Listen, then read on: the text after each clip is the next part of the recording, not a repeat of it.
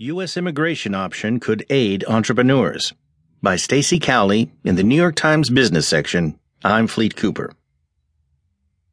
Foreign entrepreneurs building new companies in the United States could soon gain a new immigration option that would grant them temporary entry for up to 5 years under a rule proposed Friday by the Department of Homeland Security. The proposal, which does not require congressional approval, would allow immigration officials to